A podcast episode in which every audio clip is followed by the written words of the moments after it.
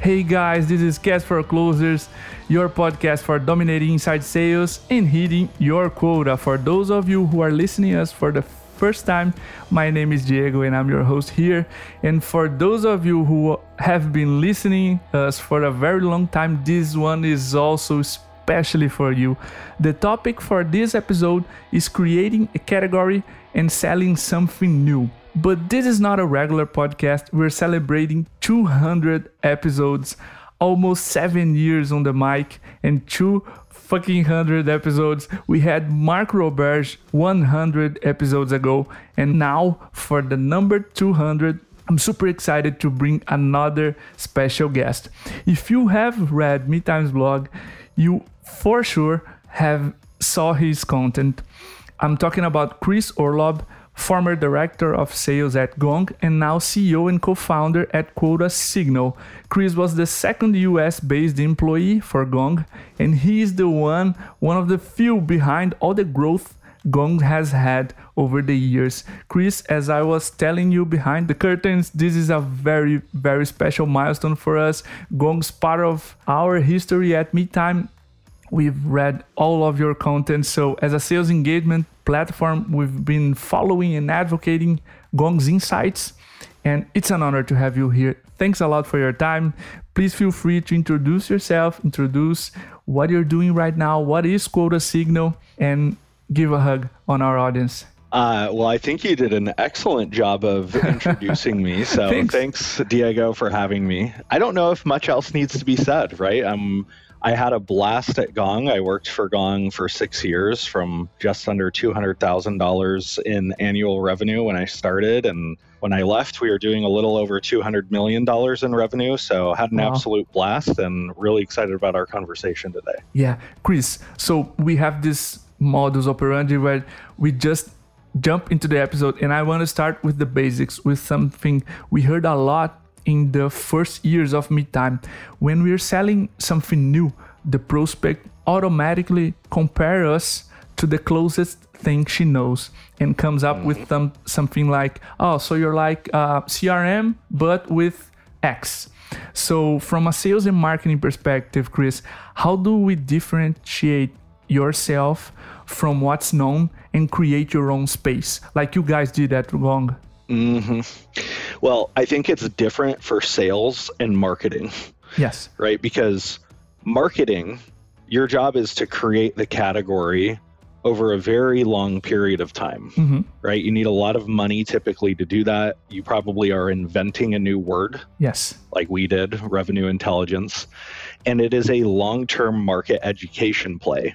And you're right in assuming that through that lens, being compared to something existing is probably not great because you want to create a new category and stand in your own right. From a sales perspective, though, it's not such a bad thing to be compared to something that yes. the customer understands. In fact, I would almost lean into it because it's probably going to help you close the deal.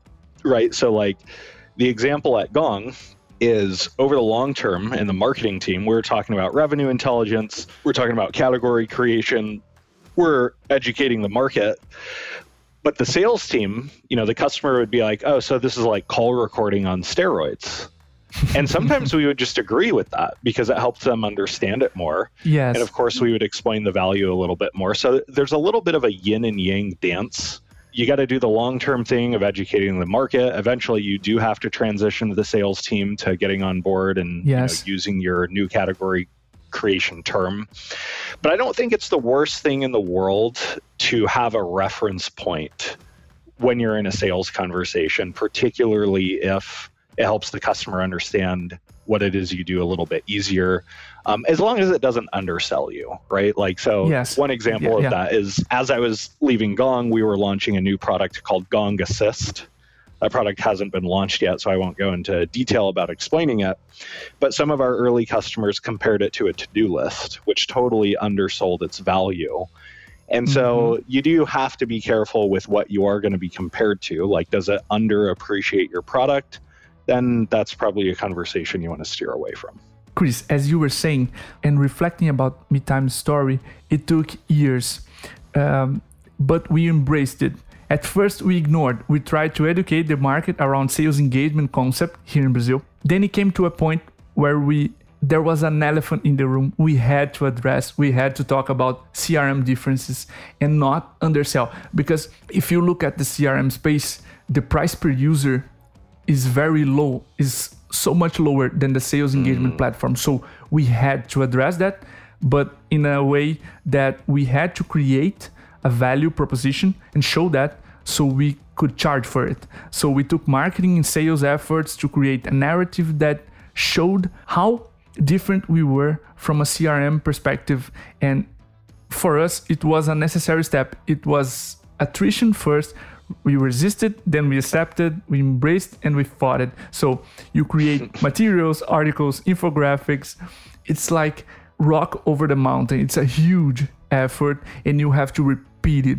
Repeat it like hell. In Portuguese, this episode always starts with a slogan that says sales engagement, and it's like a ritual. You have to perpetuate this for years to make it effectively, right? Mm-hmm. Yeah, you have to market like you mean it, right? Yes. I see too many companies who dabble with their marketing. I think a lot of software companies and SaaS companies way underinvest in marketing Yes. Right. Like having been on both mm-hmm. sides, the sales side and the marketing side, marketing is it should be a tsunami. Like you said, there should be content marketing, there should be infographics, there should be educating analysts, there should be paid marketing. It is, you know, I hate to use like a violent term, I just can't think of a better one, but it's it's warfare. Right? yes, you need yes. infantry, you need the boats, you need the tanks, you need you need everything. Air support, yes everything. Yeah. Chris, with Gong's category in place and in mind, revenue intelligence, as you said, now you need to tell your prospect why she needs to listen. So now, from a storytelling perspective, how did you guys created the narrative, the story behind the space to sell something that was at that time completely new? Yeah, I have the magic bullet to selling and marketing. Are you ready for it? Yes. It is understand your customer so deeply that you can peer into their soul. Now, yeah. I said that tongue in cheek because it's not a magic bullet. It's actually really, really hard to get to that point. It's a mm-hmm. lot of hard work to get to the point where you understand your customer that deeply. But really, that's the only magic bullet, right? You can't come up with a story or a narrative or a message or a sales tactic that's going to work mm-hmm, mm-hmm. from a place where you don't understand your customer. Yes. And when you do understand your customer, all of those things start to become more obvious right? So I have personally been in the sales technology space my entire career. I started at a company called InsideSales.com. Yes. Then I co founded a business called Conversature that led me to joining Gong, and now I'm doing Quota Signal. And so I can look at a CRO and ask one question and know exactly what they're going to say because I understand the buyer persona that I sell and market to so well because I've been doing it for 10 or 12 years. And so that's the starting point is like go interview your customers. Forget, you know, selling for a second. Go interview them, document what you learned. And now the narratives are going to start to come out of that. Right. So that's your starting yes. point is don't start with the message, don't start with the narrative. It's very important to get that right, but start with the customer. Yeah. So it sounds simple and and plain but we did something just as you said we took sdrs our end users and ask them how did your work change with us and we took mm. sales leaders and asked them how did your business change with us and chris with those sentences those exact words we updated website value proposition brand promises and again you have to repeat it repeat it using their words because mm-hmm. it will resonate. As a proof of this, we started just the opposite of what you said, and um, we missed a brand promise. We were telling X, and our prospects, our clients, were saying Y, and then we changed for what they were saying, and we saw the increase in the numbers. So, as simple as that, but you have to listen to your prospects, your clients, and repeat their words. I mean, this is a very, very important mind change because we are also addicted to let's have the CEO words and start by that. Right? Mm-hmm. So it's uh, game changing. Yeah. Here's a couple more tips to accelerate this process. Number one, refine your ideal customer profile, right? Like, mm-hmm. if you can get pretty narrow with your best customers, and now you go interview all these customers, and now patterns start to emerge. If you're too yes. broad with your ideal customer profile, and you start just you know interviewing a bunch of customers and not all of them are the same mm-hmm. then you're Makes just going to get a bunch of noise rather than signal right you're not going to find a consistent pattern but if you get really crisp on who your ideal customer is, and then you go interview 30 of them, your marketing story is going to come out. Like you, you don't even have to come up with anything. They'll tell you what the story is. Yes. And so those are like your two tips to getting that right. Get super crisp with your ideal customer profile. Go talk to 20 or 30 of them. Try to make them the same customer profile so that you know pattern recognition can work for you and then they'll start to tell you the story that you can use in your marketing. The only other tip I have in that area is just, you know, define the problem scope that you solve and ask questions in that area. Yes. Right. So, like the problem scope that my company Quota Signal solves is sales hiring. Our ideal customer profile is a Series C company that's hiring a lot of salespeople. And so I'll go interview 20 chief revenue officers that work at Series C companies that are hiring at least two or three salespeople a month. Yes. And I'll say, tell me about what your biggest challenges when it comes to sales hiring. You do that 20 or 30 times, and your marketing story will become obvious. Fantastic. Great, great addition, Chris. So, being a Gongs fan and reading absolutely everything on its blog, I know you guys do have incredible sales enablement resources in marketing. So I want to dig more on this. What were the most important prospect questions you think your marketing had to address in order to enable more sales? I think how do you justify the business case was a big one early on. Yes. When we were selling Gong in the early days, we didn't understand how to financially justify Gong. It's actually kind of obvious today, at least if you're familiar with the space. Yes, yes. But, you know, we would talk to buyers and they're like, how do I make a business case? and we didn't know. Like, we played around with a lot of ideas. We're like, well, you know, we can save manager time and they get paid this much per year and that's worth you know tens of thousands of dollars. That didn't work. Um, and we tried a lot of different things and eventually it started to become clear. It depended you know why they were buying gong but if you're trying to ramp sellers faster for example and you buy gong well, if you get a sales rep up to speed two months faster, then that's two months worth of revenue that you captured. And so there's a business case. Yes. And there's a business case to be made for increasing your close rates. So that was the big one. Like it, it's almost, it took us like two, maybe two and a half years to even understand how to justify Gong financially. Yes. But once we did, that's such a high ROI thing you can do is if you can figure out financial justification for your product the returns are pretty big. Now, I want to be clear people don't buy products just for financial return. They tend to use that as you know justifying why they want to buy it they buy for emotional reasons not rational yes mm-hmm. but you still have to have that in place especially today because cfos are going to demand some sort of financial justification yeah and that's a really really bitch period. It, it took years for us to get to the money zone and then say, oh, okay, so with Meetime, you generate 30% more sales meetings times your close rate times your average ticket. Deal size, so that's yep. hundreds of thousands of Brazilian reais. It took years, Chris. We tried everything to get to that money zone or to that business justification, just as you said. And I was laughing here because for us, it took also a lot of years. And Chris, doing my research, I stumbled upon a recent LinkedIn article that you just touched. You said that building a business case is more powerful when you measure the cost of the status quo than mm-hmm. when you mm-hmm. measure the ROI of your product. So, how do we sell actually the cost of doing nothing if your product, your alternative for doing something is so new? And yeah. in the beginning, the data is scarce. Well, here's the beauty is like selling the cost of the status quo. It doesn't matter if you're selling something new Yes, because the status quo has nothing to do with your product. So makes sense. your job is to measure the financial impact of the customer's problem, right? So let's say I'm selling Quota Signal, which helps sales leaders hire better sales reps faster. I'll ask a CRO, tell me about your biggest hiring challenges. And I actually just did this today. He said, Well, I had a hiring class in May of 10 AEs. And in my annual model, I forecasted that three of them would be mishires. And it turned out that seven of them were mishires. wow.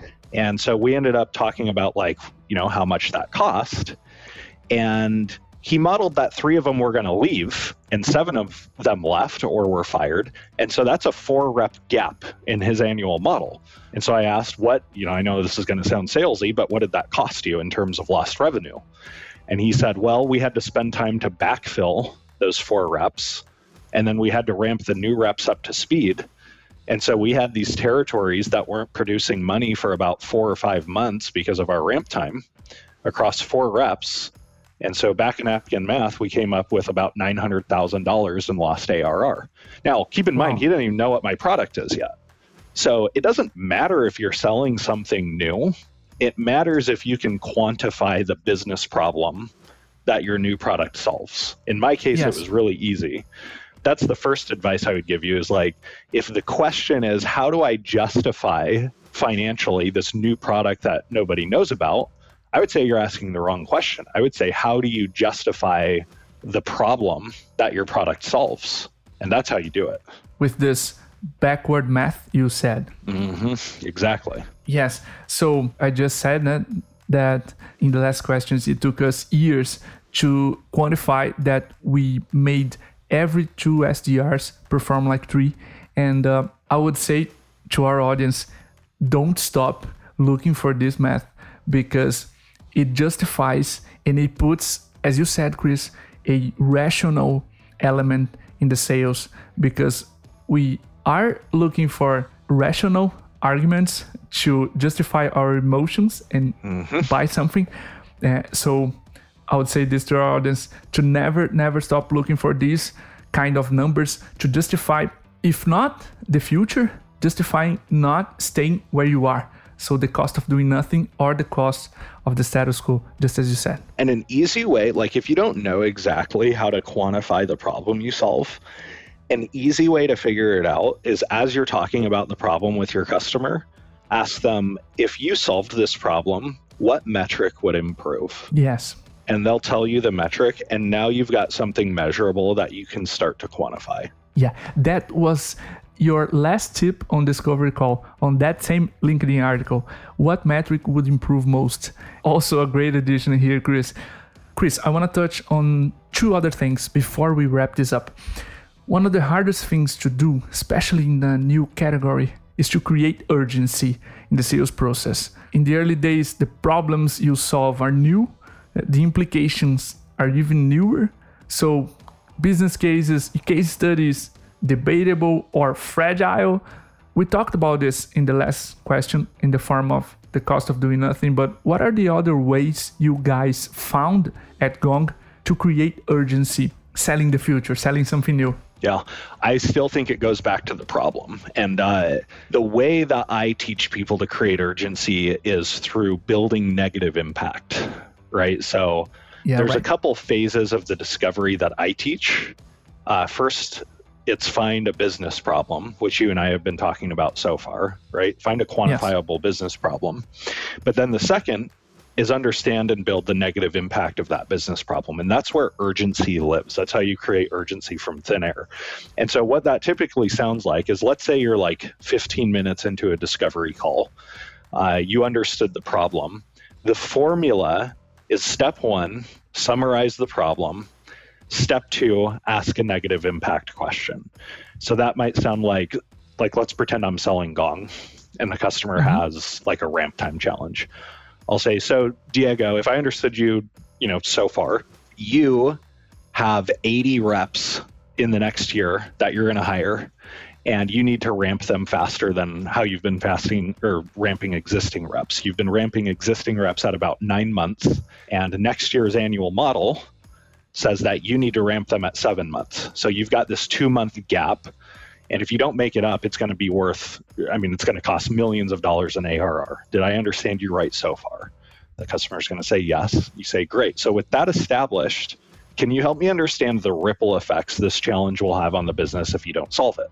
So their answer to that question is going to start to give you the raw material to build urgency. Notice I didn't say, how will that impact the business? Even though it's the yes. same question, when you ask, how will that impact the business? Buyers have been asked that question so many times that it almost feels cheesy and manipulative. And so, yes. what I found is if you just sub the language and you say, help me understand the ripple effects that has on the, this problem has on the business, help me understand how this affects you personally, and maybe even precurse that with, you know, I know this is going to sound really salesy, but help me understand how this affects you personally. That's where you find urgency right? Because again if i was selling quota signal back to that same you know cro who had that 10 ae hiring class that attrited seven of them and i say help me understand the ripple effects that has on the business he's going to say i can't hit my revenue number right? Like yes. if i'm losing reps and i have to backfill them and i've got to ramp those new reps then i've got a huge revenue gap and then I'll continue following up. How big of a revenue gap? Well, let's do some back and napkin math. And missing a revenue target for a CRO, that's painful. That's their entire job. and so now I've built urgency. And again, he has nothing, he doesn't even know what the product is yet. And so that's the key, in my opinion, to building urgency. There are other methods to do it, right? There are so many sales techniques on the planet. But one of the most predictable ways to build urgency is asking negative impact questions. It's so yes. much more powerful to build pain than it is to sell on positive benefits. Yes, because people are more inclined to not lose money than to earn more, right? It's just psychology. They're twice as likely to yes. act on something that helps them avoid loss than act on something that helps them gain something. This is called loss aversion. Yes. Um, it's been studied extensively in the behavioral economics field. I mean, that's the gist of it. People hate losing things far more than they love gaining things. Yeah. And of course, we can use that as an urgency tool. Nicely, nicely covered, Chris. So, in order for us to wrap this episode up, Chris, I want to approach the money aspect in the sales process. We kind of did this, but especially in new markets, new categories, our prospects usually don't have that the budget allocated. So, as Trish Bertuzzi said in her book, I don't have a budget allocated for a moon trip because I didn't know that was possible. so, how do we approach a budget conversation with our prospect if the budget isn't always there? I would say is if you can build enough pain and if you can build enough negative impact and then finally if you can build a business case a powerful person will go find budget. Honestly, I don't think I've ever sold in a situation where somebody was like, "Yeah, I have budget for this already." That's just my yes. career. I'm always like selling new stuff that doesn't really exist. So I don't know any. Uh, I have no idea what it's like to start a sales cycle with a buyer saying, "Yep, I've got you know six hundred thousand dollars set aside for this." So now, that's not to say it's easy, right? You're going to have to coach yes. your buyer. So let me give you stream of consciousness. Here's a few keys to making this happen. Number one, find pain. Number two, build negative impact. Number three, build a business case. But number four, which we haven't talked about, is find a bulldog champion. And when I say a bulldog champion, that is a champion for your product who is willing to run through walls to get the deal done, right? They're typically right. the type of person who is kind of loud internally, they're assertive. You've got to find that person because creating budget internally is a series of internal sales conversations that they are going to have on your behalf. And if you've got somebody with a weak personality, they're probably not going to get it done. Now, if you have those four elements, though, then that budget gets created. All you have to do as a seller is coach your champion, right? They say, well, I'm going to go Makes talk sense. to the CFO. He needs a business case or she needs a business case. And now you coach them through the business case. So good selling creates budget. That's the that's the short version. and Chris, it makes sense because a lot of the times you have to like walk your champion through how he or she would explain upwards in the hierarchy of the, the company your sales your product your value proposition why she or he would care about it so analyzing our prospects our clients um, friends in the sales space it's so much more frequent the budget creating itself rather than oh yeah i know sales engagement category and I was waiting for you guys to show up because I have this money set aside as you said. So I love the four elements. The Bulldog champion really really makes a difference and it's beautiful to see when your business starts to create all those Bulldog champions that they left they leave this company mm. but they search for you in their next company. At least I saw that Meetime was doing something dignified like great our champions were looking for us in the next companies they worked. So look for these Bulldog champions, our audience, and they will move the chains for you. Great. Chris, I want to thank you again for your time, your preparation here for the, this episode. It's a very, very special moment for us.